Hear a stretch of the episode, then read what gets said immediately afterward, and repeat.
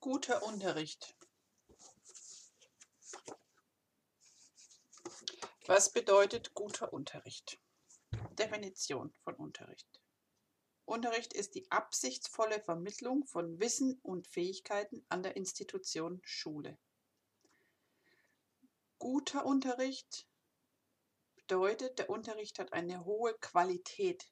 Qualität im Sinne von Güte.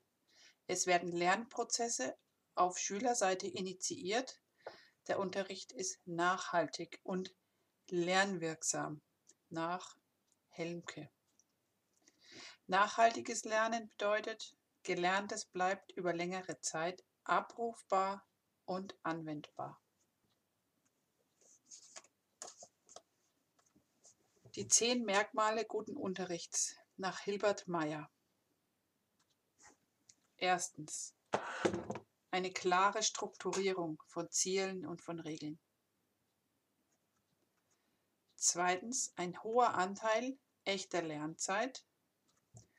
Drittens. Ein lernförderliches Klima. Viertens.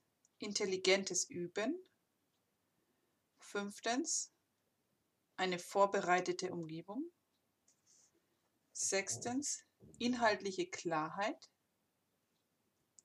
Siebtens. Sinnstiftendes Kommunizieren. Achtens. Methodenvielfalt. Neuntens. Individuelles Fördern. Zehntens.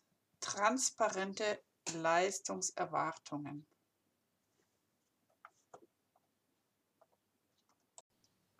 Unterrichtsprinzipien nach Viata.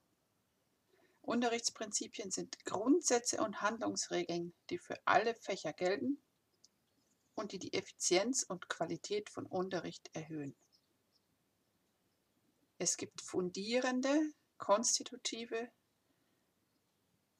grundlegende Unterrichtsprinzipien, die für jeden Unterricht angewandt werden müssen und gelten. Darüber hinaus gibt es regulierende Unterrichtsprinzipien. Das sind die Prinzipien der methodischen Gestaltung. Die erhöhen quasi noch die Effektivität und die Qualität des Unterrichts und werden aber nicht immer alle in jedem Unterricht zum Tragen kommen. Es gibt drei fundierende Unterrichtsprinzipien. Die Schülerorientierung, die Sachorientierung und die Handlungsorientierung. Es gibt acht regulierende Unterrichtsprinzipien. Die Strukturierung, die Selbsttätigkeit Aktivierung, Ganzheit, Motivierung, Veranschaulichung, Differenzierung, Individualisierung, Ergebnissicherung, Nachhaltigkeit und die Zielorientierung. Die fundierenden Unterrichtsprinzipien. Erstens die Sachorientierung. Sachorientierung heißt, Themen werden sachgerecht behandelt mit dem Ziel, beim Schüler Sachverstand und sachliche Einstellung zu fördern. Grundlage der Vermittlung und der Sachorientierung sind die Erkenntnisse der Wissenschaft. Sachorientierung umfasst die Sachgerechtigkeit. Das heißt, es wird sachlich richtig unterrichtet, es wird die Fachsprache verwendet und Gegenstände werden multiperspektivisch behandelt. Außerdem gehört dazu der Sachverstand, das bedeutet, man ist Experte auf einem Gebiet. Die Sachkompetenz, das bedeutet, man weiß nicht nur etwas, also das Wissen, sondern man kann es auch anwenden und darüber reflektieren, also Wissen, Handeln und Reflexion. Außerdem die Sachlichkeit, das ist die Objektivität im Umgang mit Personen, Dingen und Situationen.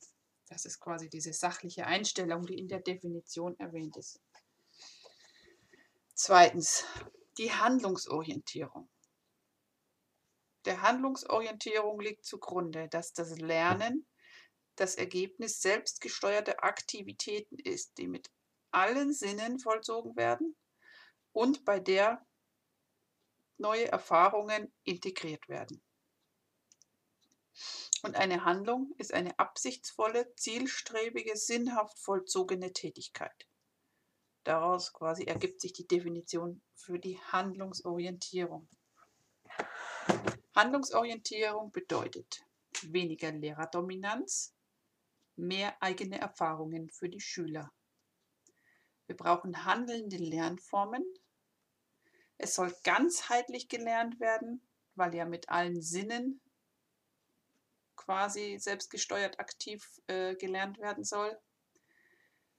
Das bedeutet auch, dem Schülern ist der Sinn bewusst. Es wird die Kreativität, das Fragenstellen und Hypothesenbildung sollen angeregt werden.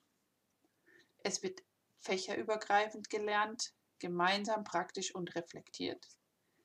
Die Verantwortlichkeit für das Lernen wird auch dem Schüler vermehrt übergeben, übertragen. Und es müssen systematisch eingeübt werden soziale, kooperative, kommunikative Formen des Handelns. Und die Analyse dessen auch, also die Reflexion im Anschluss gehört auch hier dazu. Drittens, die Schülerorientierung. Definition. Die Lehrerzentriertheit aufgeben und vom Schüler her mit dem Schüler zusammen auf den Schüler hin Unterricht zu planen und durchzuführen. Begründet ist das Ganze mit dem Recht auf Würde und Selbstbestimmung und mit den Entwicklungsstufen der Schüler. Und es bedeutet, dass die Informationen adressatengerecht aufbereitet werden. Regulierende Unterrichtsprinzipien. Erstens die Strukturierung. Strukturierung bedeutet, dass das Lernen in Form eines geordneten Aufbaus erfolgt. Die Struktur des Stoffes soll sich in der Struktur der Methode wiederfinden. Struktur bedeutet geordneter Aufbau und sinnvoller Zusammenhang von Einzelelementen. Das Ziel der Strukturierung ist ein erleichterter Zugang und ein leichteres Verstehen des Stoffes für den Schüler. Didaktisch wird strukturiert, indem komplexe Lerninhalte gegliedert werden, das, was man Feinziele genannt hat früher, dass mit geeigneten Methoden gearbeitet wird, jeweils eben für den Stoff die geeignete Methode, und dass die Lernvoraussetzungen und die Interessen der Schüler beachtet werden. Das Ganze führt zur besseren Wissensverknüpfung, von der vor allem auch schwache Schüler profitieren. Die Umsetzung der Strukturierung erfolgt nach Hilbert Meyer mit folgenden Maßnahmen oder Kriterien. Das Lernziel, der Inhalt und die Methode sollen aufeinander abgestimmt sein. Es gibt eine methodische Linienführung und einen methodischen Grundrhythmus, also das Artikulationsschema. Es herrscht Klarheit über die Aufgaben. Auch ein informierender Einstieg kann der Strukturierung von Unterricht dienen.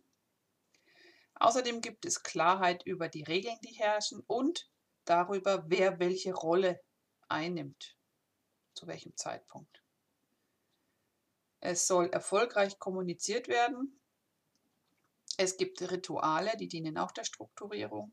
Auch eine Rhythmisierung dient der Strukturierung. Und die Raumregie, also die Frage, wer macht was, wo, ist auch ein Mittel zur Umsetzung der Strukturierung. Zweites regulierendes Unterrichtsprinzip, die Selbsttätigkeit, Aktivierung. Das heißt, Definition der Schüler bearbeitet einen Sachverhalt mit Hilfe seiner individuellen Lern- und Handlungsmöglichkeiten. Und er entwickelt dabei Selbstständigkeit, Selbstbestimmung und Selbstidentität. Die Merkmale Also man erkennt, wann ein Schüler selbsttätig ist, wenn er ganzheitlich arbeitet, wenn er dabei positive Gefühle entwickelt und fast freiwillig in die Tiefe geht. Das heißt, er ist intrinsisch motiviert, beziehungsweise es führt dazu, dass er intrinsisch motiviert ist. Zu den Definitionen, das Selbst ist das Ich, der Personenkern des Menschen.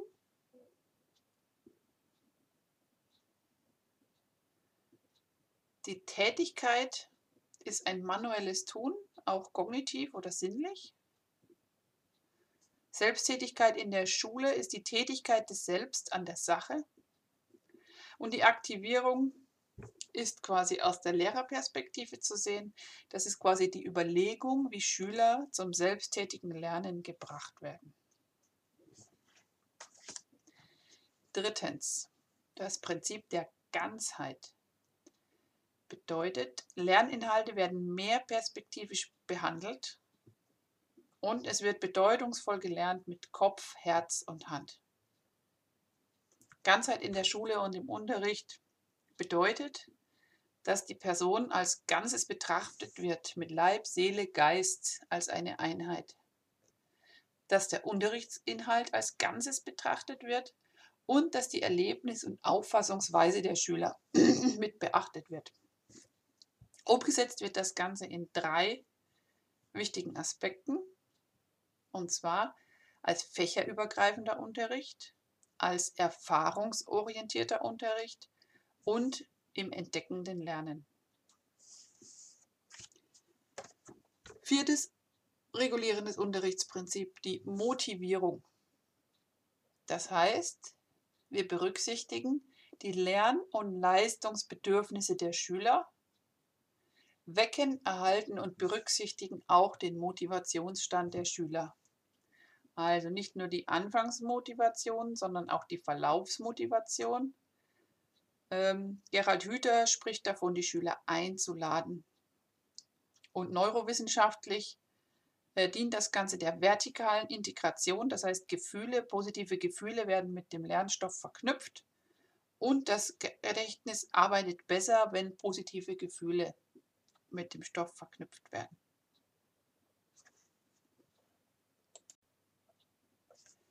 Regulierende Unterrichtsprinzipien. Der zweite Block. Wir sind bei Punkt 5, die Veranschaulichung. Definition. Lerninhalte werden so aufbereitet, dass Schüler über Sinneseindrücke eine genaue Vorstellung und sachgemäße Kenntnis davon erhalten. Begriffe sind die äußere und die innere Veranschaulichung.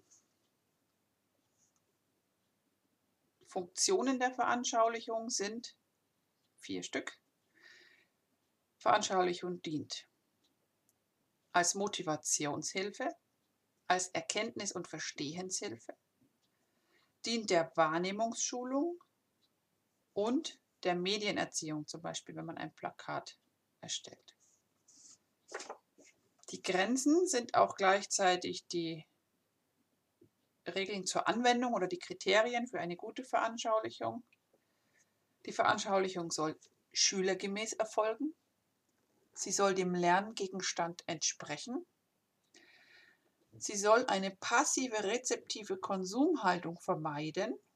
Der Schüler soll nicht berieselt werden. Die Veranschaulichung soll keine fertigen Lösungen bieten, sondern Zugänge Außerdem soll die Veranschaulichung auch dem außerschulischen Mediennutzungsstil entsprechen und es soll nicht Gewöhnung statt Motivation eintreten und eine schlechte Anleitung zum Beispiel bei einer Internetrecherche wäre auch nicht gut im Sinne der Veranschaulichung. Sind wir bei sechstens. Differenzierung und Individualisierung. Definition. Die Heterogenität innerhalb einer Lerngruppe wird unterrichtsorganisatorisch berücksichtigt. Es gibt die äußere Individualisierung oder Differenzierung. Das würde heißen, die Schüler gehen an verschiedene Schulen oder ein Schüler besucht die M-Klasse und der andere die R-Klasse. Und dann, also es gibt die innere Differenzierung, das ist quasi innerhalb einer Klasse und die Individualisierung ist die höchste Form der Differenzierung. Es kann differenziert werden nach mindestens sechs verschiedenen Punkten. Erstens nach Leistungsvermögen und Schwierigkeitsgrad, nach Tempo, nach Umfang, nach Interesse, durch oder nach der Sozialform und nach der Tageszeit und andere. Die Individualisierung wird umgesetzt durch offene Unterrichtsformen und den Einsatz von Sozialformen, durch das Lehren durch Lernen, nein, Lernen durch Lehren, durch Zusatzangebote, zum Beispiel eine Konzentrationsinsel. Siebtens. Ergebnissicherung und Nachhaltigkeit. Damit sind alle didaktischen Maßnahmen, um Lerninhalte systematisch zu verinnerlichen und dauerhaft verfügbar zu machen, gemeint. Umsetzung. Elf Punkte habe ich hier. Erstens, Anwendungssituationen schaffen. Zweitens, kooperatives Lernen. Drittens, Zwischenergebnisse sichern. Viertens, üben und wiederholen, statt immer neuen Stoff zu machen. Fünftens, Hilfsmöglichkeiten schulen. Sechstens, Zusammenhänge und Gesetzmäßigkeiten hervorheben und herausarbeiten. Siebtens, fächerübergreifend und mehr perspektivisch lernen, fördert die Verknüpfung im Gehirn. Achtens, Feedback im Lernprozess immer wieder geben und die Reflexion der Schüler durch die Schüler selbst einfordern.